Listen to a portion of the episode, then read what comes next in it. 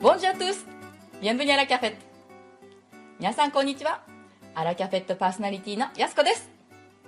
そしておなじみのアンサンブルスタッフでコメンテーターのミキさんです。今日もよろしくお願いします。こんにちは、ミキです。今日も皆さんよろしくお願いします。オンラインフランス語学校アンサンブル・アン・フランセプレゼンツアラキャフェット。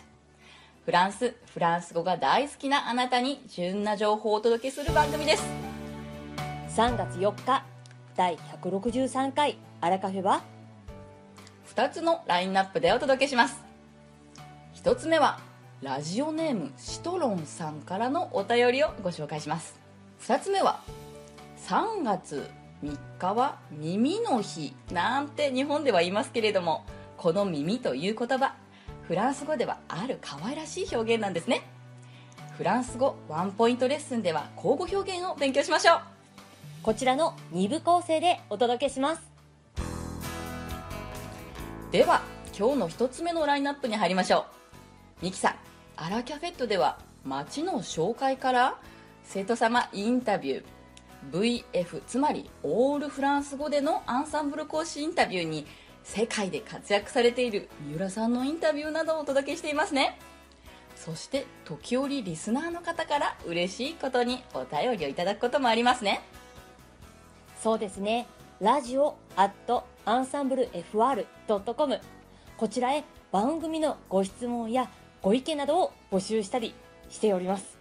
そして今月はこちらにいただいた皆さんからのお便りをご紹介させていただこうと思っております。名付けてアラキャフェットリスナー様お便り特集。わーいわーいいいですね、そのノリ。私もただでさえ高いテンションがもっと上がっちゃいます。では早速今週ご紹介させていただきますのはラジオネームシトンさんからのお便りです。はい、シトロンさん、シトンさん、シトン、うんうん、モントンのレモン祭りをなんだか想像させますね。レモンはフランス語でシトン、男性名詞ですよ。はい、レモンジュースはフランス語で何と言いますか、ミキさん。ええ、ちょっとちょっと待ってください。ワンポイントフランス語レッスンはこの後のコーナーじゃなかったでしたっけ？まあまあまあせっかくですシトロンさんという名前から一つの言葉を勉強しましょうよ。はい、ではお願いいたします。ジュースはフランス語でジュなのでジュ・ドゥ・シトロンさんでどうでしょうか？はいジュ・ドゥ・シトロン、はい、その通りです。こうして果物の名前を覚えたらジュ・ドゥ・果物で果物ジュースと覚えてしまいましょう。例えばジュ・ド・オレンジ、オレンジですね。ジュ・ド・オレンジ、ジュ・ド・バナナという具合に、ただし実際に会話や作文で使う場合はジュの前に冠詞をお忘れなく、ミキさんえーと何をつけますか？これなんか一つのものからこうやって取り分けられるものは確かデュの部分冠詞でジュデュジュドロンジュという感じですかね。その通り、デュジュドロンジュですね。ジュは男性名詞、ジュースは液体で数えられない量で捉える名詞なので部分冠詞のデュをつけます。デュ・ジュ・ドオレンジ、デュ・ジュ・シトンとセットで覚えてしまいましょう。さて文法を少し復習したところで本題に入りましょう。ミキさん、シトンさんからのお便りをお願いします。はい、では早速読ませていただきます。いきますね。ハンドルネームシトロンさん、ありがとうございます。こんにちは、やすこ先生。いつもレッスンではアンサンブルさんにお世話になっています。ありがとうございます。今留学中でフランス語の上達方法に試行錯誤しています。現在語学学校ではベールクラスにいます。テストではクラス内でも良い点数を取れるのですが会話となるとどうも苦手です。積極的に自分から話すことができず、クラスでもフランス人の中でも孤立してしまいます。それは寂しいですね。うーん、日本では結構積極的に話せるのですが、正しいフランス語を話せないと思うと、どんなに話したくても、ああ間違っちゃいけないという変なプライドが邪魔をして話せないのです。なるほど。クラスでは間違えても積極的に話す人の方が友達がたくさんできているようで羨ましく、何のためにフランスに来たのかと情けなくなっちゃいます。自分を責めないでくださいね。どうかこの私も無駄なプライドを排除できますよう劇的なアドバイスをお願いします。ラジオいつも楽しみにしています。これからも頑張ってください、ということです。というシトロンさんのお便りでございました。いや、この気持ちね、すっごいわかります。もう、もうまさにですね、私あの昔パリの語学学校に留学した時に全く全く同じ経験をしました。語学学校ということで生徒はね、もうみんなね、同じ外国人ということなんですが、やはりもうこの積極的積極的じゃないかというのはね、お国柄もありますよね。そうなんですよ。私も昔フランスで、まあ、夜間クラスでちょっとクラスを数回取ったことがあるんですけれども、ラテン系の人はもう文法がバラバラでもとにかく発言していましたね。まあ私もなんというかラテン系なので同系色かもしれません。はあ、まあそんな同系色の安子先生ということですけども、ぜひアドバイスをお願いします。うーん、私は話すことがすごく好きなので、うん、言いたいことが頭で考える前に口から出てしまうと言いますかね。うーん、そうですね。シトロンさんへのアドバイスとしては、まず話すことの内容が頭の中にあるかということを課題にしましょう。話したいのに話せない、話せないから文法を勉強するのはちょっと違うんですよ。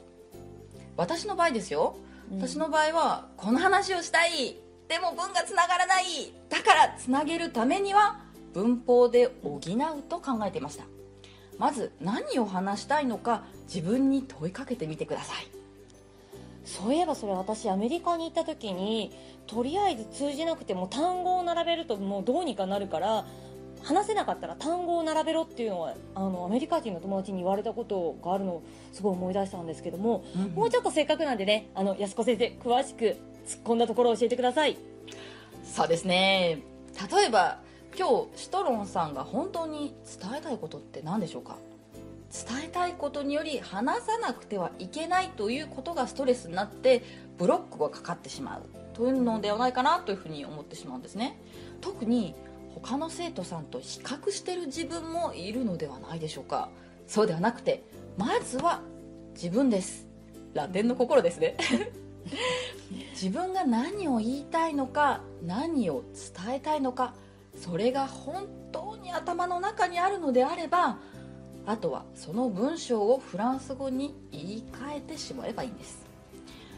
わからなければ言えるようになるにはどの文法を使うのか、そこが学習の面白いところです。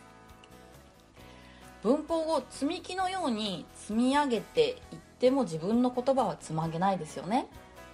自分の言いたいこと、伝えたいことを補うために文法を使い慣れていく、自分の言葉をフランス語で自分のものにしていく、そのことが会話をスムーズにさせていくプロセスなのではないかなと私は思っています。いや、本当にもうごもっともというか、さすがなんですけども、皆さんもぜひあの聞き逃した人はもう、もう巻き戻ししてメモを取った方がもういいっていうぐらい素晴らしいお言葉をいただいたと思いますね。いやいやいやいや、うん、これはまあいちパターン、私の方法なんですよ。うん、昔文法を勉強していて頭で理解できても使うことができなくてすごく悩んだことがあるんですね。文法事項を学んでいる紙の上では分かっていてもなぜか会話ではうまくいかない。私はものすごくフラストレーションがあってストレスになりましたね。そこで私は気づいたんです。自分の言いたいことを言うことがフランス語を学ぶ私の目的なんだ。だったら言いたいことをまず並べてフランス語にしていけばいいんだ。そこで自分に足りない文法が分かってくる。そして文法が分かった時に同じ言い使い方で別の言い方も言えるようになっていくと、だんだんスムーズに話せるようになりました。なるほど。まず言いたいことを並べる。そしてそれにはどの文法が必要か。明日のことを話したいなら未来ですから、未来についての文法を知らなければいけませんよね。昨日のことを話したいのなら過去形を使うということですから、過去に関する文法が必要になるということですよね。その通りです。あとはもう慣れですかね。ミキさんも同じ思いがあるということですが、どのように克服されましたか？まあ、まだ克服の途中といった方が早いんですけども、私の場合はまさに安子先生が今おっしゃったように慣れるということでしょうかね。あとはスペイン人の友人に言われたんですけども、最初から ひゃくパーセント 完璧なんかありえないんだから、間違いを恐れるな、間違えて間違えてね、そこで恥をかいたらその恥をかいた思い出が残って、それが記憶になるんだからプラスにもっと考えなよってね、励ましてもらったんですが、やはりね、日本人の心を持ってるので、なんか殻を破れずにいましたね。まあ、まだ破けてないって言ったらそうかなって感じなんですけども、うんうん、でもそのスペイン人の方はすごくいいこと言われましたね。うん、その通り。かくいう私は生粋の日本人ですが、たまにあの日本語がおかしいと言われます語学は一生勉強ですよね。そう、誰だって間違えることはあるんだから、会話を楽しんで話せる、分かることを喜びと感じていけば、フランスでの生活は楽しくなると思いますよ。これからも応援しています。ではシトロさん、お便りありがとうございました。伝えたいことを胸に、さらに留学生活をお送りくださいね。応援しております。お便りありがとうございました。ではふたつめのラインナップに入りましょう。昨日はさんがつみっかでしたね。日本ではまあひな祭りだったと思いますけれども、もう一つ耳の日なんて言われているの、ミキさんはご存知ですか？知らなかったんですけども、まあさんとさんで耳といったところでしょうかねまああのフランス語でいうところのレゾガイヨですね。あ、耳はふたつあるので必ず複数形で言ってくださいね。リエゾンもあるので、レゾガイヤ、レゾガイヤと覚えてください。注意な単語です。こちら の, のフランス語のレゾガイヤではなくて、あの耳という聞こえるこの音で、今日はワンポイントフランス語を行いたいと思います。え、音、音、耳って、え、何ですか？えあの耳です。その通り、こう書いて耳ですけど、うん、エムアイエムアイ の耳と呼んで、いろんな意味があってですね、実はまずあの、うん、フランスでの赤ちゃん言葉みたいな感じで、はい、こうまあ猫、日本語でもニャンニャンとか言うじゃないですか、うん、でまあミミとかってで猫ちゃんのことミミって呼んだりするんですけれども、あれ、え、ニャンニャンがミミってなっちゃうんですか？あ、ミミって感じではー、可愛いですよね。うん、それともう一個あるんですよ。これあの実はあのキスですね。チューの意味で耳って言うんですよ。知ってました？え、全然なんかビズとか知らないし、私耳ってなんか可愛いっていうやつかと思った。うん、あ、可愛いという意味かと思ってたので、あ、耳、セミミとかそこら辺のものに耳って使っちゃってましたよ。あ、それもでもありですね。耳、ミニョンの耳で。あ、そうなんですか。もういろいろですもん。可愛いって感じなんですけども、さあキスのチュー、ビズの意味もあってですね、例えば、うん、もちろんこれは家族間で使う口語的な言い方です。あのすごくちゃんとしたところっていうか、もう本当赤ちゃんと会話してるような感じでちょっと想像してほしいんですけど、うん、例えばフェモアンゴミミ、フェモアンゴミミなんて言ったりすると、このあの大きな耳をちょうだいって意味なんですけど、チューしてって言って意味になるので、この今日の耳の日はちょっとビズとあってもいいかなと思うことで、昨日のさんがつみっかの耳の日とかけまして、私はあの昨日の耳の日をビズの日と勝手に名付けました。え、もうこれは安川先生が開発したというか命名した日ですか？フランスであのフランス語がわからないとこれ絶対わからないこう親父ギャグなんですけど。あ、親父親父ギャグああ、じゃあもうあのカレンダーにね、来年のさんがつみっかはあのビズの日って書かないといけないですね。なのでそれでまあフェモアンゴーミミって一緒に覚えてしまって、うん、まあパリスさんですとか、まあ、ちょっと赤ちゃんとかにあビズしてチューしてなんて時にフェモアンゴーミミって言ってみてください。ね、すごく覚えやすい言葉でいいですね。ではあの何でも言葉とか単語はきっかけだと思いますので、うん、きっかけだこうやってね、耳の日でやす子がなんかレゾガイじゃなくて耳でなんかくだらないこと言ってたなでもいいんで、こうきっかけでフランス語を覚えて学んで楽しく過ごしていただければなと思います。ありがとうございます。今日はここまでといたしましょうか。アラキャペットを運営しているオンラインフランス語学校アンサンブル・アン・フランセはフランス語さんびゃくろくじゅうごにちいっかい自宅でせんごひゃくえんからプロの講師に学べる学校です。フランスで叶えるあなたの夢応援します。やす子とにきがお届けしました。だいひゃくろくじゅうよんかいはもっとと継ぎます。リスナーさんからのお便りをまたご紹介いたしますよ。楽しみにしていてくださいね。それではアビアトーオーバーオーバー。